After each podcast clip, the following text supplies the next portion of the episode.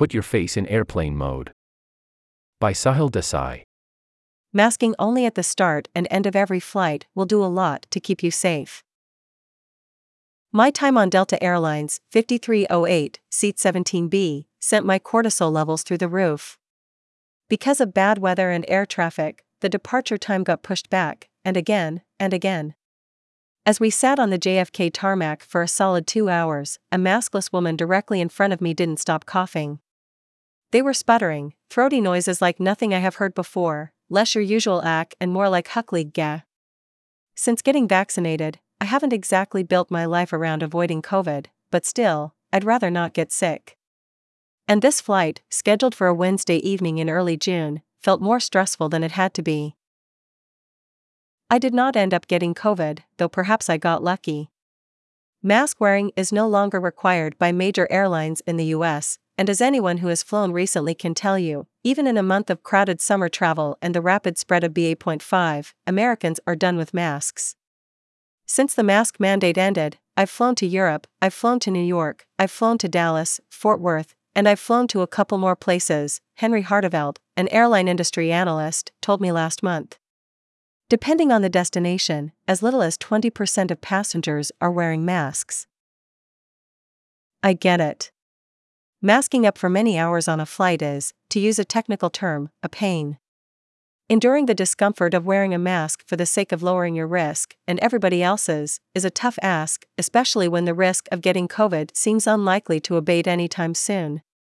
But what if I told you that there's a third option here, a way to split the difference between going barefaced on a plane and never taking off that N95. And that this strategy lets you nearly max out your COVID protection with just a tiny fraction of the annoyance? Here's the cheat code instead of masking up for your whole flight, just cover up at the start and end of it. Those crucial few minutes, first when you're boarding the plane, and then after you've landed, account for only a sliver of your travel time, but they are by far the riskiest for breathing in viral particles. Everyone already knows to switch off cell phone service when their flight is about to leave the gate, and then to turn it on the second they've landed. Something like the same principle could work for masking, too. Call it airplane mode. For your face, keep your mask in place until your plane is in the air, and then put it on again after you land. Otherwise, you're free to breathe about the cabin.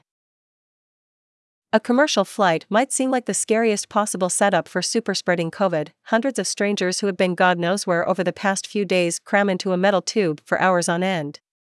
In such quarters, and given current infection rates, you're very likely to have at least one sick person on board. Indeed, people have caught the virus while on planes, especially on flights without mask mandates. On one trip from London to Hanoi in early March 2020, a sick passenger in business class wound up spreading COVID to 14 travelers and one crew member. But your chances of getting sick don't stay the same during the course of the flight, Joseph Allen, a Harvard public health professor who studies ventilation, told me. When the plane is at cruising altitude, the risk will be at its lowest. That's because planes are equipped with virus sapping ventilation systems that put schools, restaurants, and other places to shame. About half of the stale, germ laden air gets flushed out of the plane as the engines suck in more air from outside, and the other half gets recycled through HEPA filters.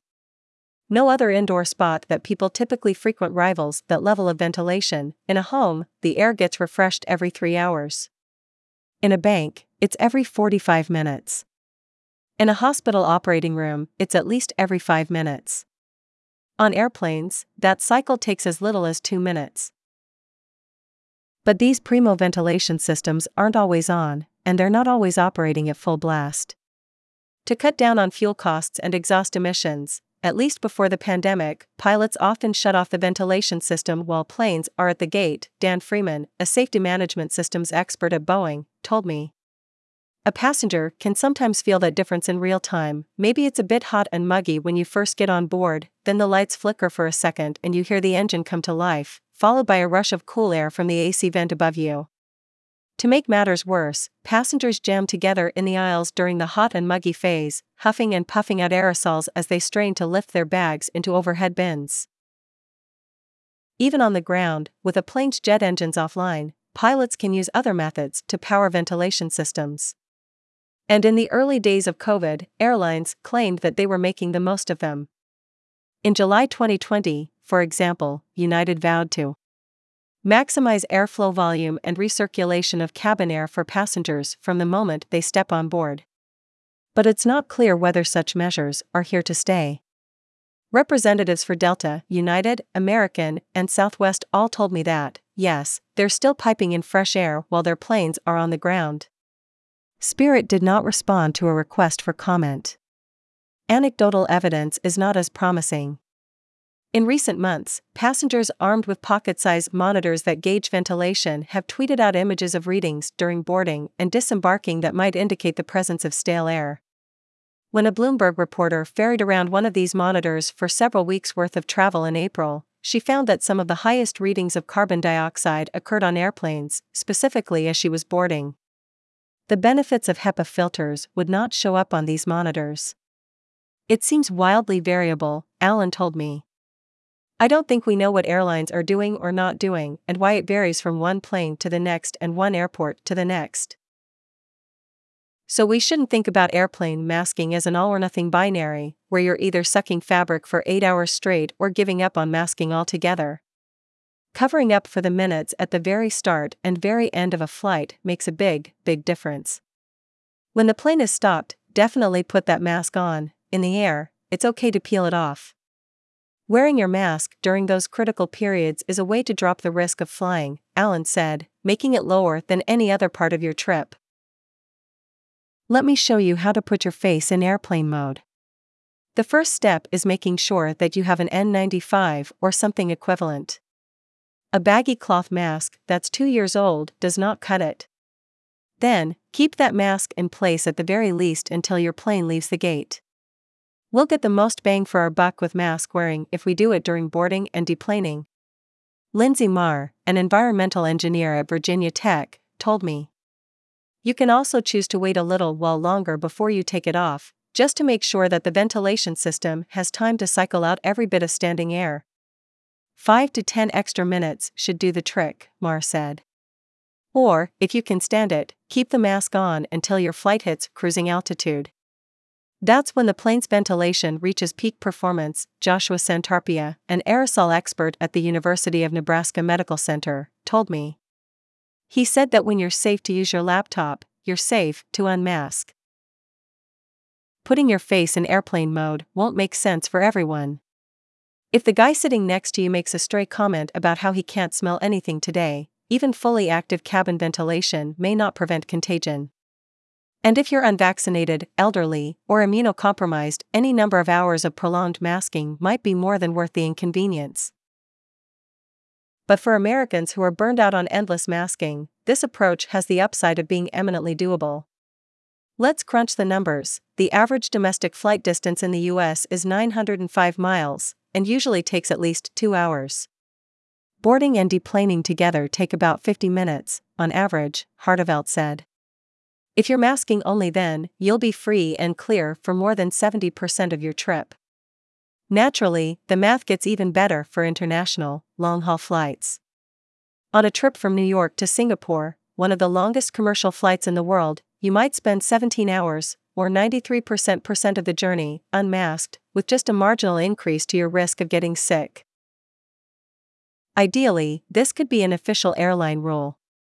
Maybe Delta Gate attendants would hand you a cute Keep Climbing, stamped N95 when they scanned your ticket, and then you'd see a little mask logo above your cabin row, next to the seatbelt sign that dings when turbulence hits. I asked Airlines for America, the industry's trade group, if it would consider supporting a very limited masking policy of this kind. We are pleased that the CDC has lifted pandemic era restrictions, including mask and pre departure testing requirements, in accordance with science and research, a spokesperson told me in an email. For now, airplane mode is a choice, but it's an easy one to make. The practice will be useful in this summer of BA.5, but also in the future when COVID case rates are much lower.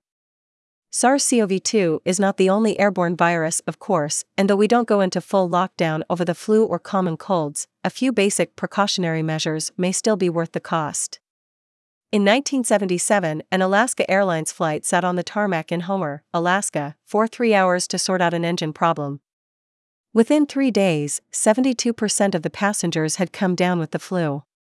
Maybe if people's faces had been in airplane mode that day in Homer, a super spreader event would have been avoided. Do I enjoy wearing a mask in public? Yeah, not even a little bit. But I hate being sick, Santarpia said. So if it's flu season, am I going to wear a mask on the airplane? Yeah, you're damn right, I'm going to.